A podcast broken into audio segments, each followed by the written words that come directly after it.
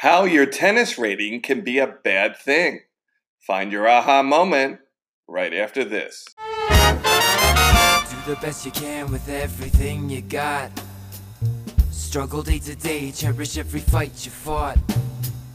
Destroy your obstacles, remove the blocks.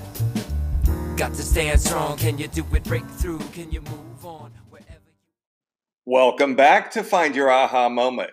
I'm your host, Brian Lutz of BackhandCity.com.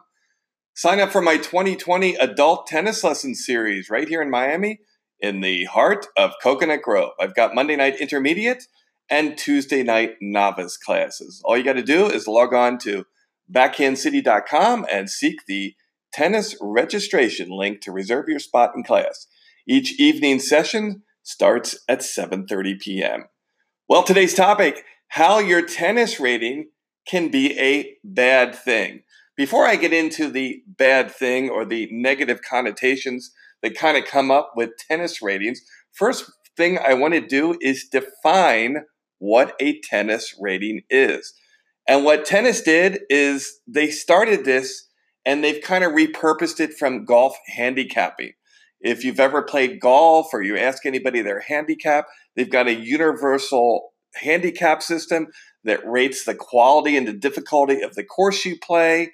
And then you just re- write your scores in. And then after a certain amount of scores have been recording, they start to get a feel for your handicap.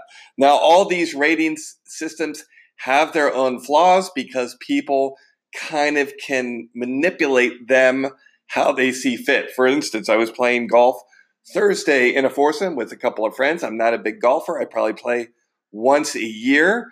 But in golf, they have a thing called a mulligan, which is a fancy way of saying you get a do over. So a lot of people will take their do overs off the tee and they'll hit a mulligan. They'll hit a second shot if they don't like their tee shot. So again, when people come up with their score, one guy in our group had an 83. Well, they didn't calculate how many mulligans they took. They just wrote down their score with their mulligans. So the issue with this stuff is it can be manipulated a little bit. And that's a pretty good example. So the history of the rating system started in 1978, and the goal was to get everybody rated so you could play like-minded individuals that were good competition for you. So the rating scale has started with a 1.0, which is a beginner, up to a touring pro with a world ranking, which be, would be a 7.0. And so it would go in increments of half a point to go from 1.5 to 2.0 to 2.5 to 3.0. Most tennis players that go by ratings are anywhere between 3.5, 4.0, and 4.5. That's the most people that really pay attention to it. Obviously, there's a bunch of, beginners out there that don't know about the rating system. They would fall into the millions that would go into that category. But there's several hundred thousand people in the US that have a rating between 3.5 and 4.5. A lot of Europeans don't even know what they've heard of the rating system, but they're not that familiar with it. Now, that leads us to our next point. There has become an infusion of new rating systems. Probably the latest to really create traction is the Universal Tennis Rating System. They've expanded it. I think it goes up to about 18 and it starts about one. Um, so what they're trying to do is even expand it greater because they feel like there's more room and nuance between player levels. And of course, they also want to put genders together as well, so you could play anyone from any age and gender. So the universal tennis rating has become popular, and in fact, they've got a lot of uh, backing and financing, and they're making a big push to standardize UTR as the default rating system. I will include all the links in the show notes if you want to go check them out. Um, you can see the different ways to find a rating. Uh, one of them, the NTRP stuff, is just for league players. The UTR, you can even put it in a famous tennis player and compare your rating versus a world class player. There is a new rating system that's being released also in 2020 by the International Tennis Federation as they're going to put their rating into the pool of rating possibilities. It's going to be called your world tennis number. And again, that will work very similar to a golf handicap. They're unveiling it now. I don't know the scale. I think they're kind of doing this uh, as they go along, as they get player feedback. But basically, after a certain amount of leagues or tournaments or matches, you will enter scores and then be, have yourself a tennis number. So theoretically, by the end of 2020, you could have a world tennis number, a universal tennis rating, and you could have the traditional national tennis rating program. So there are four different or three different rating systems right there.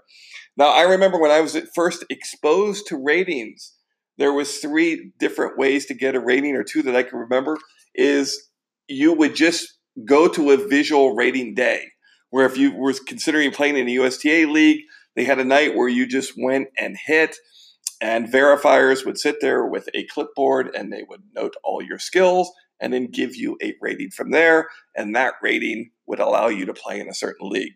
So it kind of became an art form for some people that were trying to play down and they would fake their skill set. And the ratings people, their job was to be savvy enough to see through that. It got really complicated with all these visual ratings. And finally, the USTA just said, you know what, we're going to let everybody do their own ratings to start, and then your results from there will go into the algorithm, and that will spit out your true rating after a certain amount of matches.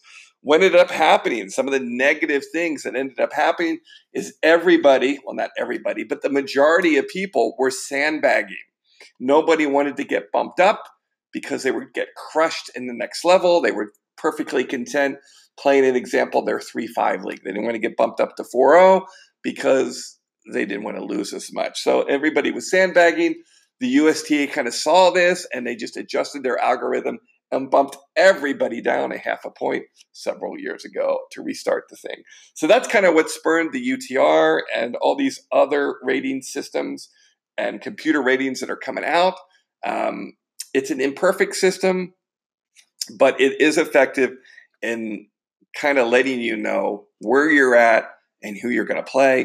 And a lot of times when I qualify people for tennis lessons, when they fill out my private lesson application form, one of the first things I ask is, do you have a tennis rating? Do you have any experience playing leagues or tournaments? Because it's easy for me to look them up and kind of get a feel for their skill set. I would say if you join any like online find a partner services, some are free, some are paid. A lot of people will just put their self uh, rating under there that's unverified. Typically, people are about a point high. So if you see somebody who says they're a 4.0, they're probably a 3.0. If you see somebody who says they're a 5.0, they're probably a 4.0. Most beginners don't lie. You know, it's hard to kind of lie as a beginner. People do it, they overrate themselves. I think people remember their best day and use that as their rating.